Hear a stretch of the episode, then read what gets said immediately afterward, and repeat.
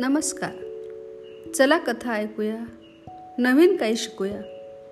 संस्कार कथा या उपक्रमात आपले स्वागत आहे. मित्रांनो संस्कार कथा या उपक्रमात आपण भक्ती संस्कार आणि त्याचबरोबर आपले सण उत्सव परंपरा यामागील कारणं आणि ते साजरे करण्याचा उद्देश आणि त्याबाबत असणाऱ्या ज्या कथा आहेत त्या सांगून या इष्ट परंपरा दृढ करण्याचा हा एक छोटासा प्रयत्न आहे. मित्रांनो आजचा दिवस हा आषाढी एकादशीचा. त्यामागील काही दिवस जर आपण आठवले तर आपल्या लक्षात येतं की आपल्या आजूबाजूला सर्वत्र एक मंगलमय वातावरण आहे. भक्ती रसाने कण कण पुलकित झालाय. सर्व चराचर सृष्टीला जणू पांडुरंगाच्या दर्शनाची ओढ वाटत आहे. मित्रांनो असं वाटण्यामागे आषाढी एकादशीचं एवढं महत्त्व काय बरं आहे? कुणी सुरू केली असेल ही परंपरा? आणि ज्याच्या ओढीने संत व्याकुळ होतात. वारकरी तहानभूक विसरतात. सामान्य जणांच्या मनात देखील भक्ती श्रद्धा प्रेम या भावना दाटून येतात. तो नेमका आहे तरी कसा? याची कथा आणि माहिती आज आपण ऐकणार आहोत. मित्रांनो प्रथम आपण आषाढी एकादशीचं व्रत आणि त्यामागे त्याचं अनन्यसाधारण जे महत्त्व आहे हे आपण लक्षात घेऊयात. संपूर्ण वर्षभरामध्ये साधारण चौदा एकादशी येतात. पण त्यातही आषाढी एकादशी आणि कार्तिकी एकादशीला खूपच महत्त्व देण्यात येते. या दिवशी खास असं अगदी पुराणापासून आषाढी एकादशीचं महत्त्व मांडलेलं जातं. मराठी वर्षानुसार आषाढ महिन्याच्या शुद्ध पक्षामध्ये येणारी एकादशी म्हणजे ही आज आपली आषाढी एकादशी. या एकादशीला देवशयनी एकादशी असंही म्हणतात. महाराष्ट्रात आषाढी एकादशीला एक वेगळंच महत्त्व आहे. पंढरपूरचा विठोबा हा अवघ्या महाराष्ट्राचे दैवत असून आषाढी एकादशीला इथे वारकऱ्यांचा मोठा मेळा भरतो. एक महिना आधीपासून याची तयारी सुरू होते. विठ्ठलाचा नामघोष सर्वत्र दुमदुमू लागतो. असं होण्यामागचं एक कारण आहे. असं म्हटलं जातं की आषाढी एकादशीच्या व्रतामध्ये सर्व देवतांचे तेज एकवटलेले असते. त्यामुळेच याला अनन्यसाधारण असं महत्त्व आहे. पंढरपूर हे असे स्थान आहे की जिथे अदृश्य भगवंताच्या अस्तित्वाचा पुरा अस्तित्वाचे पुरावे आपल्याला मिळतात. वैकुंठभूमीच्या आधीपासूनच पंढरपूर अस्तित्वात आले असा एक समज लोकांचा आहे. म्हणूनच पृथ्वीवरील सर्वात पुरातन अशा तीर्थक्षेत्रांचा क्षेत्रांमध्ये पंढरपूरचा उल्लेख आपल्याला दिसून येतो. संत रामदेवाने तर आपल्या अभंगात म्हटलंय आधी रचिली पंढरी मग वैकुंठ नगरी. असा उल्लेख त्यांनी केलाय.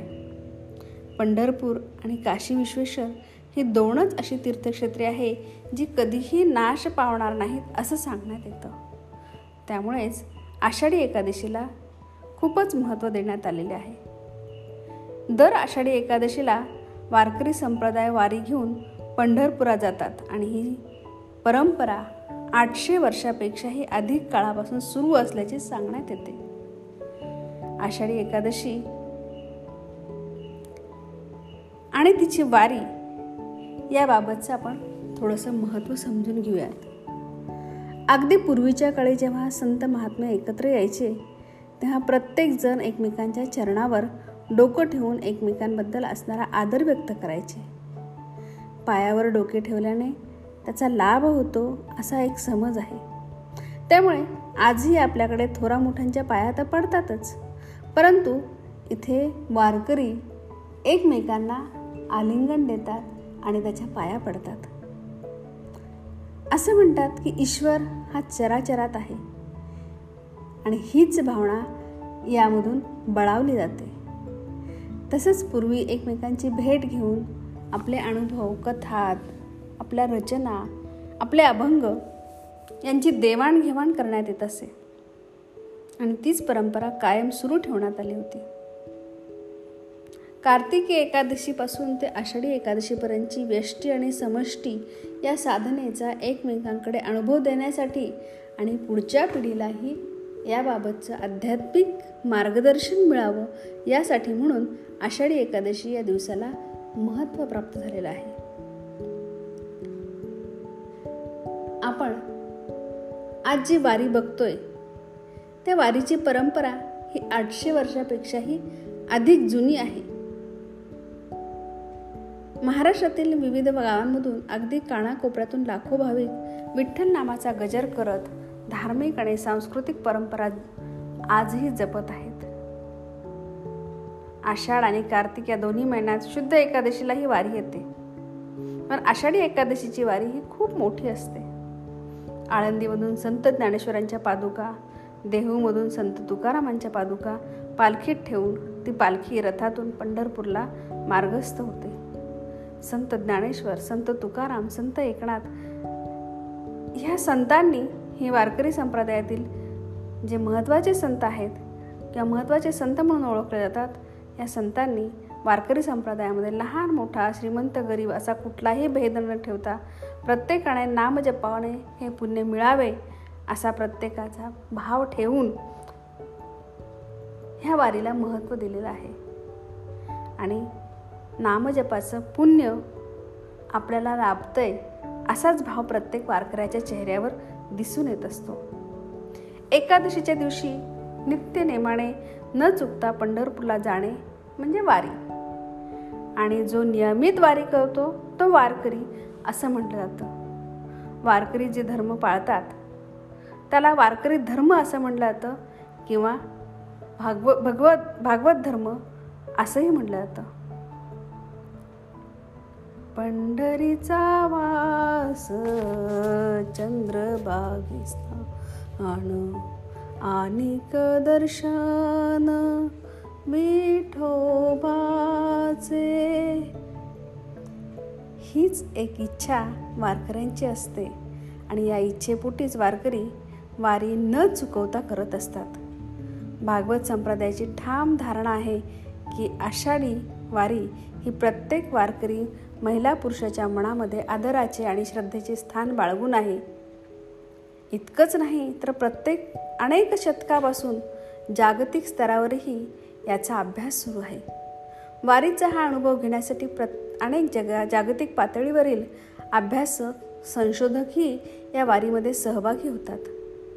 चंद्रभागेत स्नान करून विठ्ठलाचे दर्शन घेणे ही अत्यंत मनाला शांत करणारी अनुभूती आहे असंच म्हटलं जातं. जे वारीला जाऊ शकत नाहीत ते उपवास करून आपल्या विठ्ठलाची भक्ती करतात. ज्या विठ्ठलाची भक्ती केली जाते उपासना केली जाते एकादशीच्या निमित्ताने आणि ज्या भक्ती विठ्ठलाच्या ओढीने ही वारी होते तो विठ्ठल तो पांडुरंग पंढरपूरचा पांडुरंग नेमका आहे तरी कसा? मित्रांनो या पंढरपूरच्या पांडुरंगाच्या मूर्तीवर एक शिवलिंग आहे असं मानलं जातं. आणि असं सांगितलंही जातं.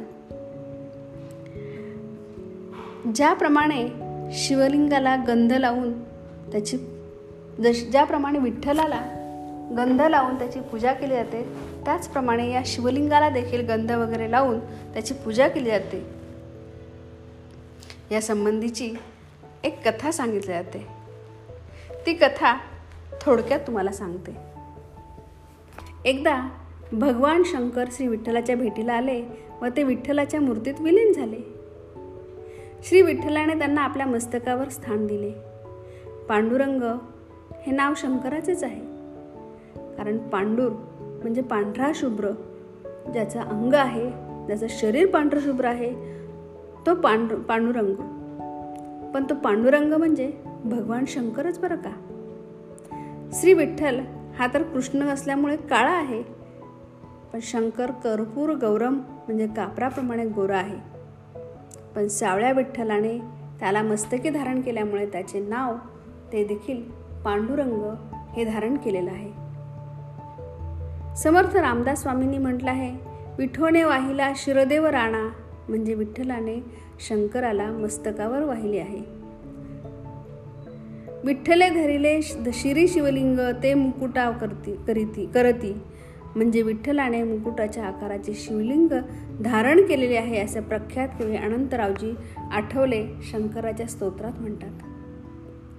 श्री शिवलिंग ते मुकुटा करती म्हणजे शिवलिंग विठ्ठलाने मुकुटाच्या आकाराचं शिवलिंग धारण केलं आहे. आणि पुढे तेच म्हणतात की शोभतो जलदापरी हरी इंदिरा इंद्रावरी सावळा. कुंद सुंदर गौरहा हरभेदना परी राहिला पांडुरंगच बोलती गुज भाविका कळले कदा यदा. म्हणजेच विठ्ठला हा मेघाप्रमाणे सावळा आहे आणि शंकर हा कुंद कळ्यांप्रमाणे शुभ्र आहे. पण ते दोघेही एकरूप झाल्यामुळे विठ्ठलालाच लोक पांडुरंग म्हणतात. शिव आणि विष्णू यांचे ऐक्य झालेले एकमेव तीर्थक्षेत्र म्हणजे पंढरपूर. संत नरहरी सोनार हे कट्टर शिवभक्त होते. ते विठुरायाच्या दर्शनासाठी जात नव्हते पण विठ्ठलाच्या करदोड्यासाठी माप घेण्यासाठी तेथील मंदिरात गेले. ते डोळे बांधून हाताने श्री विठ्ठल मूर्तीच्या कमरेचे माप ते घेऊ लागले. तो शंकराची चिन्हे त्यांच्या हाताला लागली. डोळे उघडले तर विठ्ठलाची मूर्ती त्यांना दिसत होती. त्यांचा भ्रम दूर झाला आणि शिव विठ्ठल एकच आहे असा त्यांना साक्षात्कार झाला. ही घटना सुमारे सातशे वर्षापूर्वी घडली आणि त्यामुळेच महाराष्ट्र कर्नाटक आंध्र प्रदेश आणि सध्याचे तेलंगणा राज्य देखील शिवभक्त तसेच लिंगायत पंथाचे धर्मगुरू श्री विठ्ठलाच्या दर्शनासाठी आवर्जून येतात. शिवरात्रीलाही पंढरपुरात सर्व वारकरी उपवास करतात. पांडुरंगालाही उपवासाचे पदार्थच नैवेद्य म्हणून अर्पण केले जातात. पंढरपुरात शिव आणि विठ्ठल यामध्ये भेद मांडला जात नाहीत. हेच या क्षेत्राचे वैशिष्ट्य आहे. महाशिवरात्रीचा उपवास केल्यास बारा एकादशीचे पुण्य लाभते अशी देखील वारकऱ्यांची श्रद्धा आहे. त्यावरून वारकरी संप्रदायामध्ये देखील शिवरात्रीचे महत्त्व अत्यंत आहे. आणि म्हणूनच आषाढी एकादशी ही भक्तिभावनाने साजरी केली जाते. आपण प्रत्येक चराचरामध्ये पांडुरंगाला शोधतो. भक्तिरसाने नाहून निघतो. अपरंपार श्रद्धेने उपासना करतो. आणि ही आजची आषाढी एकादशी अशा पद्धतीने आपण साजरी करण्याचा प्रत्येकजण आपापल्या परीने प्रयत्न करत असतो. तोच विठ्ठल सर्वांना सद्बुद्धी देतो आणि या सद्बुद्धीतूनच आपल्या हातूनही काही चांगलं कार्य घडवण्याचा आपण प्रयत्न करूयात. धन्यवाद.